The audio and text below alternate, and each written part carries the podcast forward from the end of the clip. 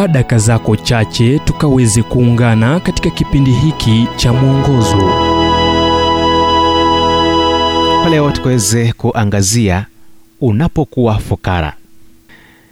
Kitabu cha luka mlango wa sita mstari wa 38 kinasema kuwa wapeni watu vitu nanyi mtapewa. Kipimo cha kujaa na kushindiliwa na kusukwasukwa hata kumwagika ndicho watu watakachowapa vifuani mwenu. Kwa kuwa kipimo kile mpimacho ndicho mtakachopimiwa. Nilipokuwa nikihudumu katika eneo la kikabila la luzon kaskazini niliuliza swali kuhusu usiku wa manane.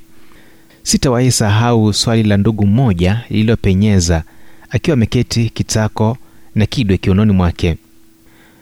Mbona tumpe mungu aliye na vingi wakati sisi wenyewe tunavyo vichache akauliza sikuwa nimesema chochote kuhusu pesa au kutoa? La ila lilikuwa akilini mwake. Swali zuri. Hilo ndilo lililokuwa wazo la mjane aliyemwambia elisha kuwa wadeni wake walikuwa wanakuja kuwachukua watoto wake kufidia madeni yao aliyokuwa nayo. Nikusaidieje? Anauliza elisha. Maandiko hayatuambii kile alichokuwa akifikiria ila anaweza kuhakikisha ilienda hivi.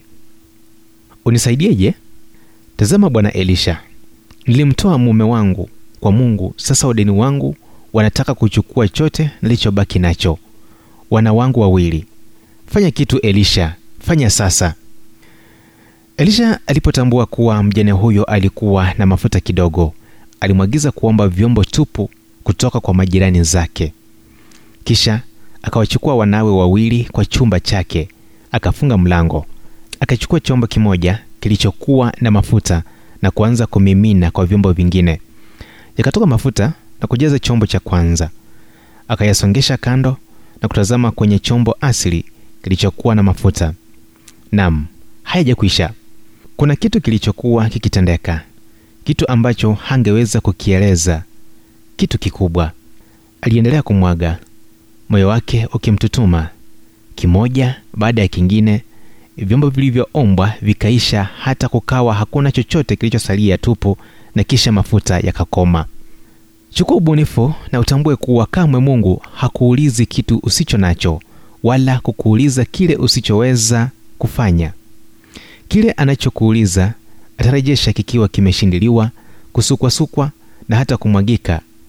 Nina hakika na hilo ujumbe huu umetafsiriwa kutoka kitabu kwa jina strength for today and bright hope for tomorrow kilichoandikwa naye dr harold sala wa guidelines international na kuletwa kwako nami emmanuel oyasi iwapo ujumbe huu umekuwa wa baraka kwako tafadhali tujulishe kupitia nambari 722 kumbuka ni 722 331 412